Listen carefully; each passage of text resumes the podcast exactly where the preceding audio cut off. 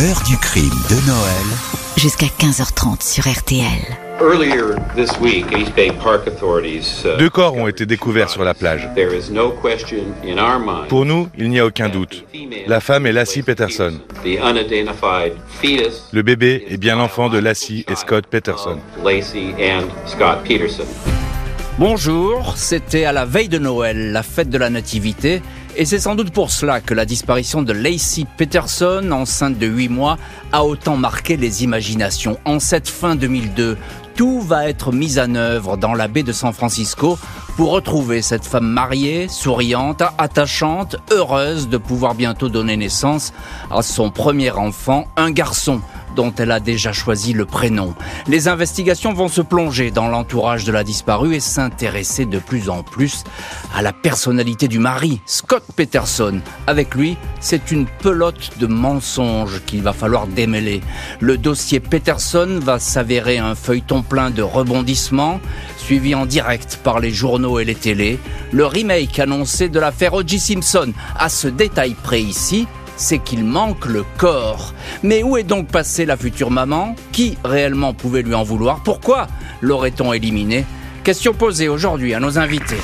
14h30, 15h30, Jean-Alphonse Richard sur RTL. L'heure du crime de Noël.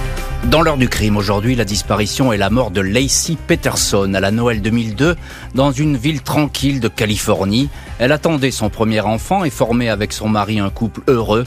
Une absence soudaine que personne ne peut expliquer.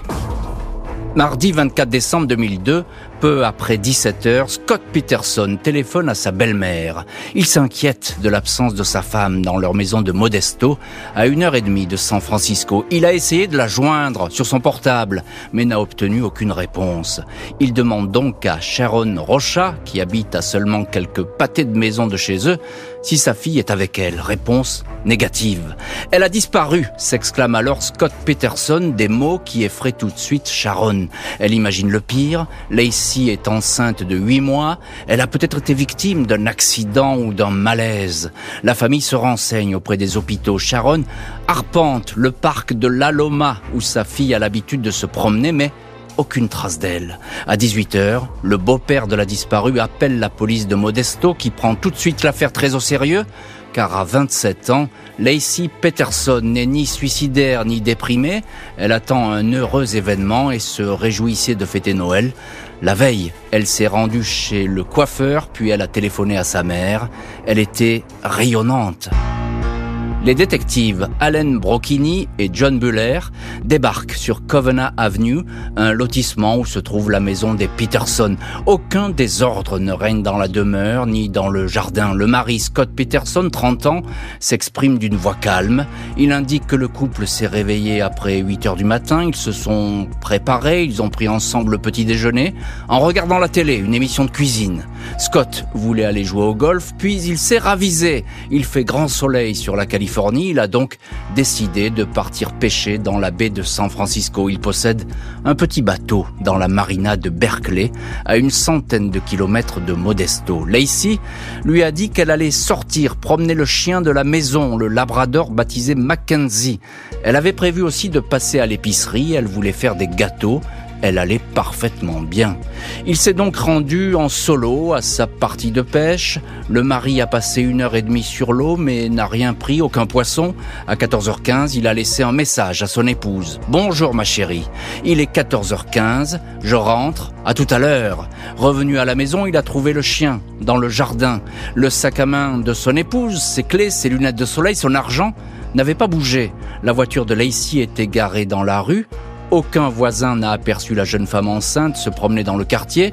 Le chien a bien été vu en milieu de matinée par deux témoins, mais l'animal était seul et traînait sa laisse maculée de boue. Les policiers de Modesto sont surpris par ce que raconte le mari. Celui-ci ne s'est pas vraiment inquiété après avoir découvert la maison vide. Lacey est pourtant enceinte et s'apprête à donner naissance à un petit garçon qui se prénommera Connor. La chambre du bébé est prête. Il raconte qu'il a tenté trois fois de la joindre sans succès. Quand il est rentré, il a aussitôt fait tourner ses affaires dans la machine à laver car elles étaient détrempées à cause de la partie de pêche. Il a pris une douche il a mangé une pizza et bu deux verres de lait. Ce n'est qu'après qu'il a appelé sa belle-mère. L'emploi du temps de Scott Peterson est vérifié. Il a bien sorti sa barque de pêche. Dans les jours qui suivent, il est réentendu. Il décrit un mariage parfait, sans nuages. Les amis de la disparue confirment. Lacey n'était ni apeurée, ni inquiète. Le détective Buller s'étonne toutefois d'un mari qui se préoccupe davantage d'une griffure sur sa voiture que de sa femme un époux qui ne se renseigne jamais sur l'enquête en cours et apparemment impatient que tout cela se termine. Les recherches pour retrouver la future maman battent leur plein. Le mari enfermé chez lui dit attendre son retour. Les soupçons vont se préciser. Le mercredi 25 décembre 2002 et les jours suivants, les policiers de Modesto et ceux du comté californien de Stanislaus sont à pied d'œuvre pour retrouver la trace de Lacey Peterson. Sa famille, sa mère, son beau-père, son frère offrent 25 000 dollars pour toute information. Bientôt, la récompense se montera à 500 000 dollars. Des affiches sur lesquelles figure la photo de la jeune femme, brune, souriante, sont placardées un peu partout. Elle est décrite comme vêtue d'une longue chemise blanche et d'un pantalon noir lors de sa disparition.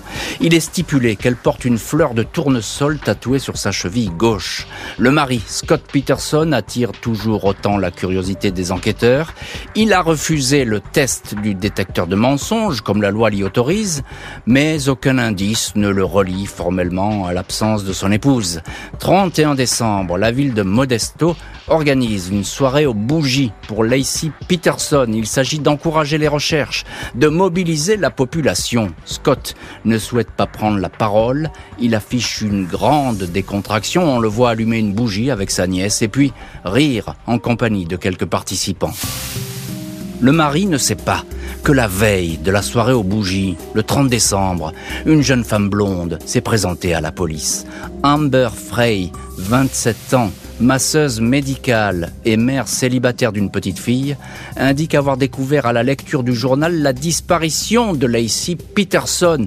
Elle a vu les photos et a aussitôt reconnu Scott Peterson. Elle connaît bien cet homme. Elle l'a rencontré début novembre. Ils ont commencé une liaison qui continue encore à ce jour. Elle ignorait qu'il était marié. Il lui avait raconté qu'il était veuf, que sa femme était morte quelques mois auparavant dans un accident. Amber se souvient avoir été émue quand cet homme lui disait qu'il allait passer tout seul pour la première fois les fêtes de Noël. Elle a eu pitié de lui depuis, ils ne se sont plus quittés. La veille encore, elle a reçu un coup de fil de Scott. Il l'a appelé de très loin. Il était en France, à Paris, avec deux amis, Pascal et François. Un mensonge.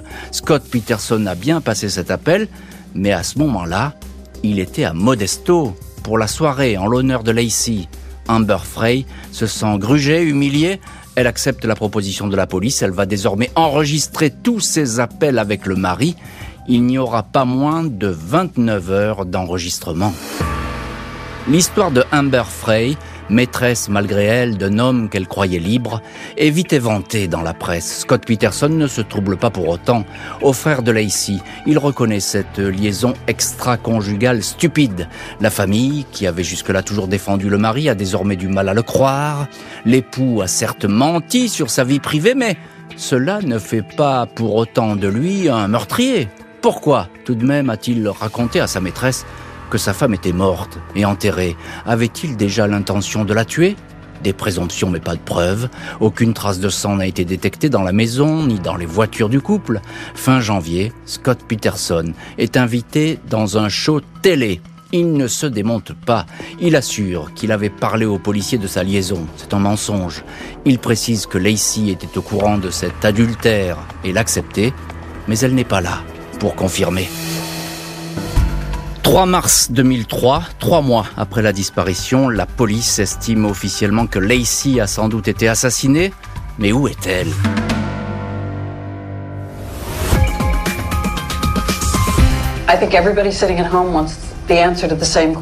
Tout le monde se pose la même question. Avez-vous tué votre femme? Non, je n'ai rien à voir avec cette disparition. Vous dites que c'est un meurtre, mais moi je ne peux pas y croire. Dimanche 13 avril 2003, un couple et leur chien qui se promènent dans la baie de San Francisco aux abords d'un marécage tombent sur un corps méconnaissable, celui d'un bébé en décomposition. Après la disparition de Lacey Peterson, les secours avaient exploré ce secteur avec un sonar mais n'avaient rien détecté. Le lendemain, lundi 14 avril, le buste mutilé et recouvert de boue d'une femme est retrouvé à un peu plus d'un kilomètre. Elle porte un pantalon et un soutien-gorge de grossesse. Il s'agit bien, selon l'ADN, des corps de Lacey Peterson et du bébé qu'elle portait. Les cadavres sont en très mauvais état, emmêlés de cordes de nylon. On pense à une éventration volontaire de la mère, mais les légistes estiment que le séjour dans l'eau a causé sans doute de tels dommages. Le corps de la maman a probablement été lesté, mais ses poids, peut-être des encres, restent introuvables. 18 avril, Scott Peterson est interpellé sur un parcours de golf de la Jola. Son allure est méconnaissable. Ce brun au teint mat est désormais teint en blond. Il porte une moustache et un petit bouc. Sa Mercedes est chargée de plusieurs valises contenant des habits de rechange. On trouve également 15 000 dollars en liquide, plusieurs boîtes de Viagra, un équipement complet de camping, quatre téléphones portables et deux permis de conduire. La police estime que Peterson s'apprêtait à prendre la fuite vers le Mexique, tout proche. Il est inculpé pour deux assassinats, celui de Lacey et celui de Connor, son fils de 8 mois. La loi californienne estime qu'à partir de 8 semaines, le fœtus est un être humain à part entière. Le mari plaide non coupable. Il est écroué dans l'attente d'un procès où il risque la peine de mort. Le mari va dans quelques mois apparaître devant une cour criminelle, pas celle de Modesto où la population veut le lyncher, mais celle d'une ville voisine. 1er juin 2004, Scott Peterson, 31 ans, costume beige, chemise bleue, cravate, regard sérieux, comparé devant la cour criminelle de Redwood City. Il confirme qu'il est non coupable des crimes. Ses avocats le dépeignent comme un menteur maladroit, un mari peut-être infidèle, mais certainement pas un assassin. Aucune preuve, selon eux, n'a été versée au dossier. Rien ne prouve que la mère et l'enfant ont été assassinés lors de la disparition. Il est possible que Lacey ait été séquestrée et tuée après la naissance de l'enfant, pourquoi pas l'œuvre d'un désaccès ou d'une secte sataniste? Les experts sont divisés, mais les légistes mandatés par le procureur sont formels pour dire que l'enfant était encore dans le ventre de sa mère quand il est mort. Pour l'accusation, Scott Peterson avait décidé de tuer Lacey. Seulement deux jours après la disparition, il s'était ainsi abonné à deux chaînes de télé porno Certain que l'épouse ne lui poserait aucune question là-dessus puisqu'elle ne reviendrait pas. Il se renseignait déjà pour vendre la maison et la voiture de sa femme. Dans le bateau de pêche, il a été retrouvé un cheveu de la victime. Le procureur estime que Peterson s'est senti piégé par l'arrivée prochaine d'un enfant. Il aimait mener la grande vie, mais avait des problèmes d'argent. La mort de l'épouse aurait été à ses yeux le moyen de se remettre à flot et de redevenir un célibataire libre. Il est déclaré coupable. 13 décembre, le jury le condamne à mort. Le juge réclame une injection létale. Le mari assassin est désormais dans le couloir de la mort. Il va tout mettre en œuvre pour échapper à la sentence. 22 septembre 2021, après 17 ans d'une guerre juridique acharnée, Scott Peterson, 49 ans, voit sa sentence, la peine capitale, commuée en prison à vie avec impossibilité de sortir un jour. Une perpétuité réelle. Le mari de Lacey et père de Connor, son fils à naître, quitte ainsi le couloir de la mort de la prison de San Quentin pour le pénitencier de Mule Creek en Californie. Lors de son procès, sa vieille mère, Jackie Peterson, avait imploré les jurés, leur demandant en pleurant de ne pas exécuter son fils. Si vous nous l'enlevez, c'est toute une famille qui sera aussi exécutée et l'histoire de Lacey n'existera plus. Scott Peterson n'a jamais cessé de dire qu'il n'était pas coupable. Malgré la décision judiciaire sans appel, il espère pouvoir sortir un jour. Je suis confiant, ce n'est pas terminé disait-il récemment à ses proches.